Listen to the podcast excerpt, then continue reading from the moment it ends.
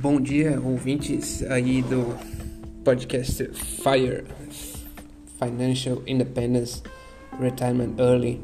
É, estamos aí no dia 15 de junho de 2020 e vou fazer aquelas breves, breve, breves uh, considerações sobre o mercado financeiro e depois a gente pode passar para algumas outras análises uh, que possam interessar a quem está buscando aí a independência financeira através do, do FIRE. É, hoje é, está tendo aí o terceiro dia de baixa né, nas, nos mercados internacionais. Aqui no Brasil, a quinta-feira não ocorreu porque a bolsa estava fechada, mas é, no mercado internacional houve, houve queda na quinta, na sexta e hoje uh, na segunda-feira. Então, é, conforme eu tinha falado anteriormente, né, foi uma subida, a maior subida, uma subida mais rápida nos últimos 50 anos que aconteceu nos mercados internacionais, aí, né, bastante ênfase para os Estados Unidos e agora começou a, a ter uma queda.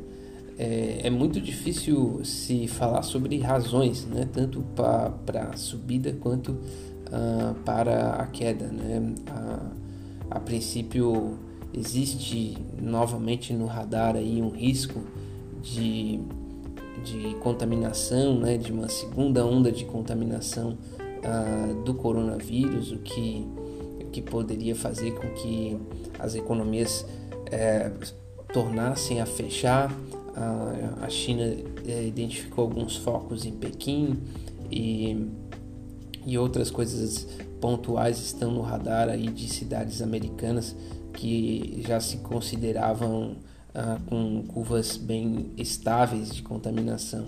É, então, esse é um dos riscos que, que está posto. É, eu queria compartilhar também um outro ah, artigo que eu li ah, na revista The Atlantic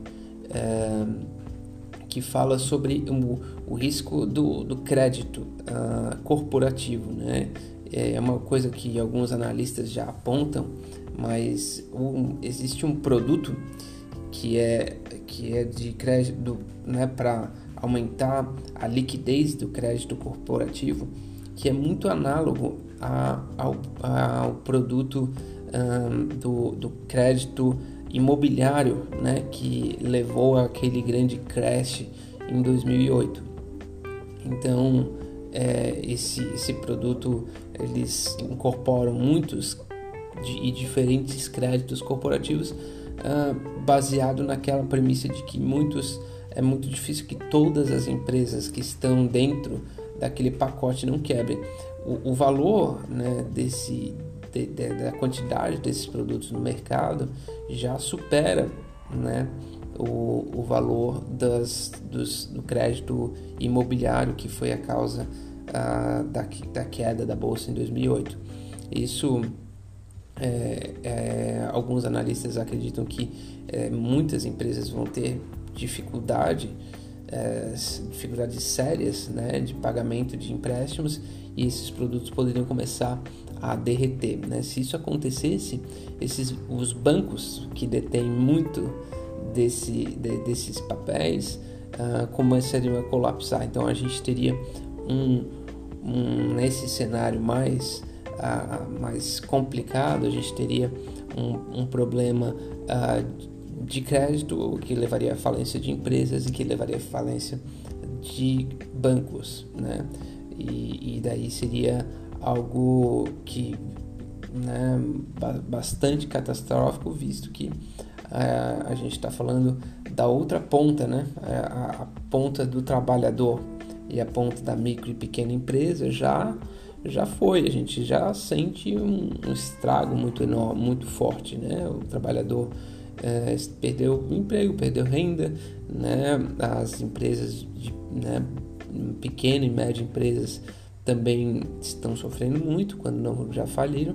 E na outra ponta, na ponta de cima, a gente vê que as coisas estão sendo seguradas um pouco artificialmente. Mas é, existe esse, esse risco no radar e necessariamente o, os bancos centrais, os governos, vão imprimir mais moeda para aumentar é, o estímulo e não, e, não faz, e não deixar que isso aconteça. É, o custo disso é, fica cada vez mais, mais complexo de, de, de se analisar, né? porque um, a princípio um, um, custo imediato ou, ou, de, ou de curtíssimo prazo seria a, a, elevação da inflação, mas parece que a gente tem um movimento deflacionário estrutural, que é um movimento de que joga os preços para baixo, principalmente porque as pessoas estão é, tendo menos filhos e a tecnologia leva a ganhos é, de produtividade que permitem é, é, é manter os preços baixos com a mesmo nível de rentabilidade, né?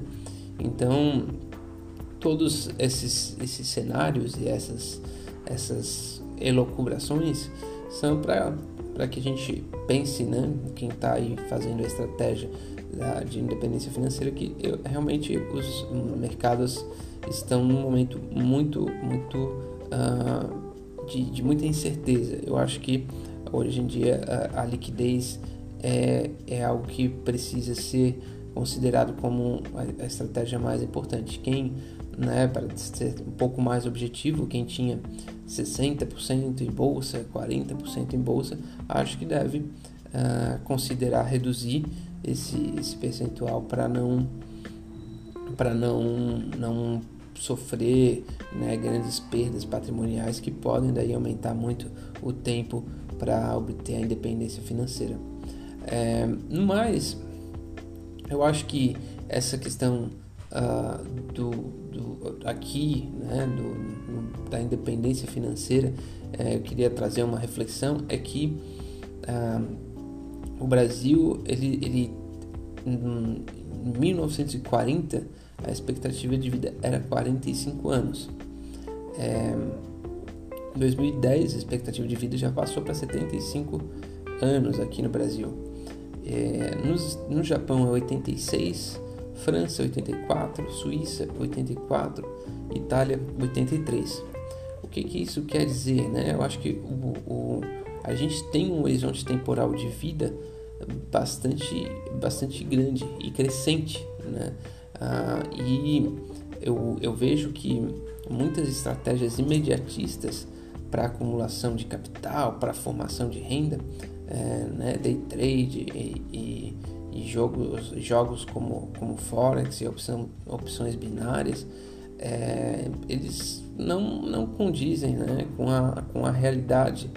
Né? É muito difícil de se ganhar com consistência e a gente, a gente vê aí, bom, a, a estratégia de se aposentar em 10, 15 anos, né? Warren Buffett já diz, a primeira estratégia é não perca dinheiro, né? não tenha perdas patrimoniais muito fortes, principalmente quando você está no começo, porque aquilo ali é, é, é, é, na base daquela, daquele começo é que você vai crescendo. Né? Depois que você está um pouco maior, você tem condições de, separar algumas partes para colocar em riscos maiores. E a gente está numa situação muito, uh, muito complexa, mas por outro lado temos muito tempo de vida pela frente. Né? É, é, pelo menos na média, essa é a expectativa. Né? Então, não vejo razões para, é, nesse momento de estresse, tomar muito risco. Né? Acho que muito pelo contrário. Acho que agora é, é pensar em estratégias de liquidez e aos poucos ir colocando uh, em, outros, em outros mercados, inclusive fora uh, do mercado, no mercado uh, financeiro. Né? Eu sou um grande entusiasta do mercado imobiliário mas acho também que precisa ter uma certa cautela, precisa conhecer e saber o que está fazendo.